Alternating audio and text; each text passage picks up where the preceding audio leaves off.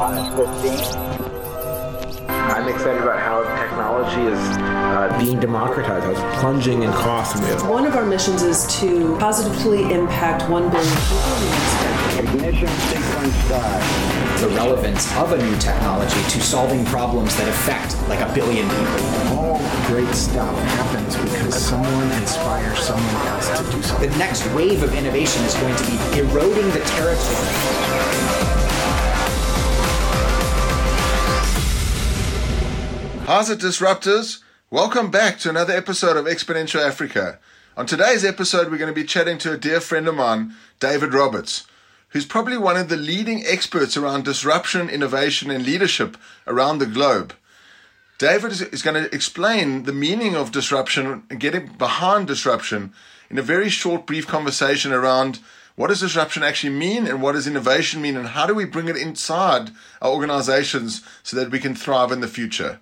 I really hope that you enjoy this episode. Take a listen.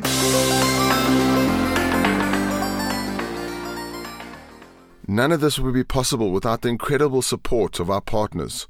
Our main collaboration partner is the Development Bank of Southern Africa, who is also our first Singularity U South Africa country partner. The DBSA has a massive focus on how to bring prosperity to all South Africans through infrastructure development, communications, technology, water, and energy, and have some incredible projects you'll be hearing about in a few months. Our global partner Deloitte is also a country partner with us, and we have been building an amazing relationship with Deloitte over the last three years. Working with their team has really shown us how Deloitte really does live up to their mantra of delivering impact into Africa and helping their clients transform and be ready for the future. Next is our strategic partner, who is also a country partner and has been on this journey with us for the last three years, MTN. MTN is Africa's largest mobile network and is leading the way in communications, bringing data and communication to millions of South Africans and Africans. Welcome back to Exponential Africa. Here we are in Costa Rica. The sun is shining. It's a beautiful day, and we're at the Singularity Costa Rica Summit. We're fortunate enough to be here with David Roberts, who is a dear friend and one of the top innovation and disruption experts globally. Uh, David has an, had a, an amazing career from building drones to working on uh, nuclear fusion reactors uh, to many, many different startups and companies. David, thanks so much for being on the show. It is always great to be here with you, Nick. Thank you for having me. So, you are also the Singularity U faculty on disruption and innovation. Yeah. And the last couple of years, you've been really traveling the globe, looking at where the future's going. Uh, what are some of the highlights for you? What are some of the things you've seen? I, I mean, I think, well, speaking of highlights, there was sort of a downlight. And, and the downlight recently um, was that Clay Christensen passed away. And I don't know if you'd heard that, but, you know, Clay was, uh, one, he's an incredible human being, but he is the person who actually came up with the phrase disruptive innovation. Uh, he was a Harvard Business School professor, and he'd been watching how uh, junky Japanese cars had entered the US and then slowly crept into the market to become the best cars in the world. And he studied why that happened and how it happened, even though the big companies didn't want it to happen. And, but they couldn't stop it. Uh, and he was actually quite involved with helping them to stop it, but couldn't understand it himself. And then through that, I think he created this breakthrough for the theory around disruptive innovation.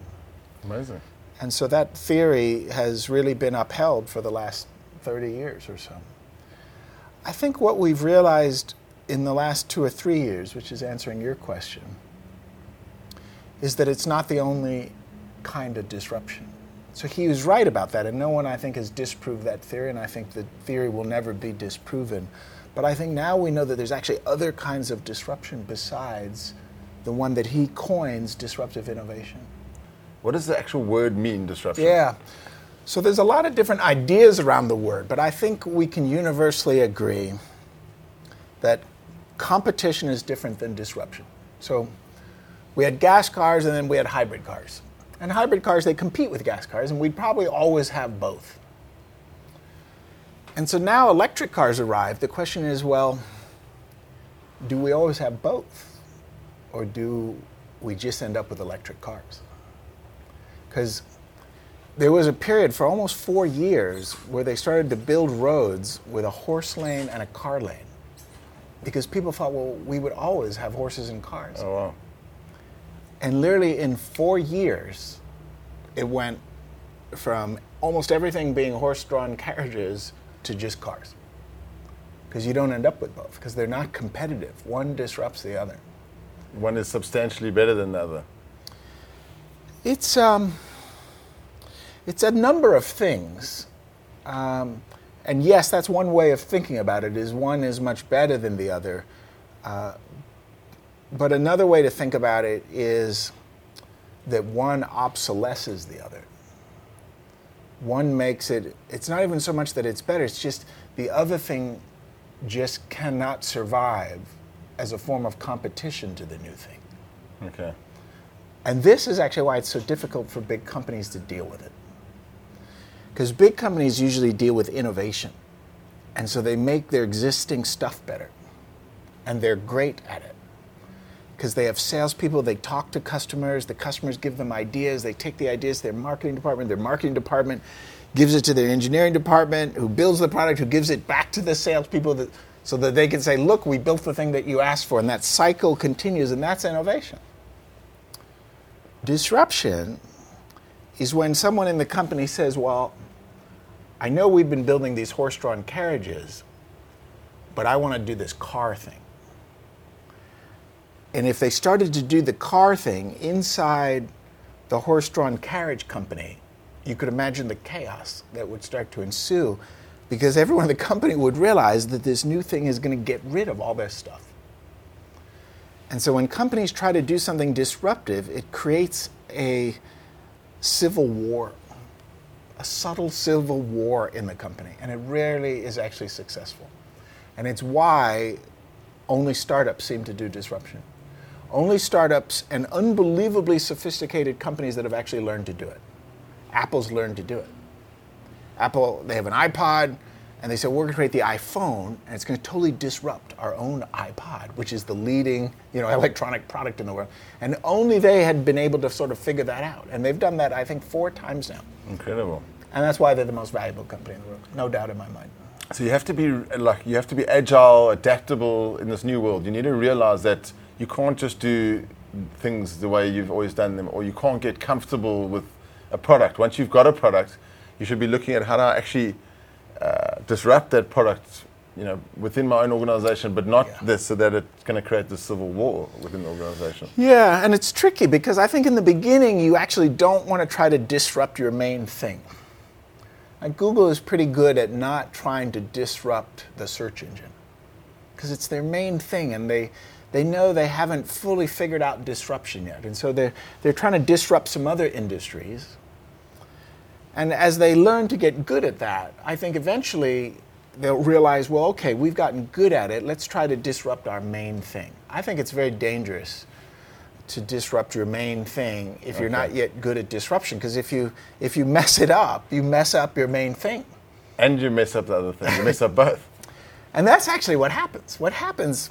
So if a CEO learns that something is disruptive, that he's got a disruptive idea in the company, what they typically do is they find the R&D department and they stick it in there because the R&D guys, you know, work on things until it gets better. The problem when they do that, because everybody usually loves the R&D department because they make their stuff better. But the minute you stick it in the R&D department and it's disruptive to all their stuff, they stop working with the R&D department. And when they stop working with the R&D department, that means that the cycle of innovation now also breaks.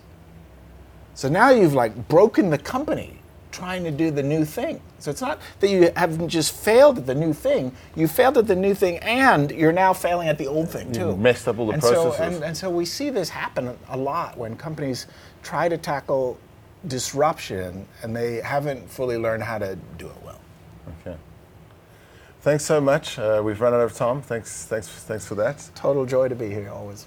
Uh, really hope you guys enjoyed that episode. Make sure to like and subscribe on our page, and uh, we'll be hearing more from David. We're excited that he's coming back to South Africa, uh, and uh, See you soon. Keep smiling.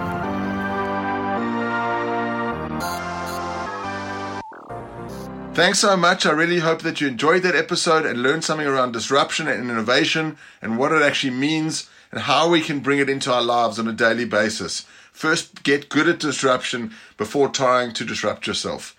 Make sure if you like this episode to subscribe to our YouTube channel and to our podcast and uh, have a great day and keep smiling.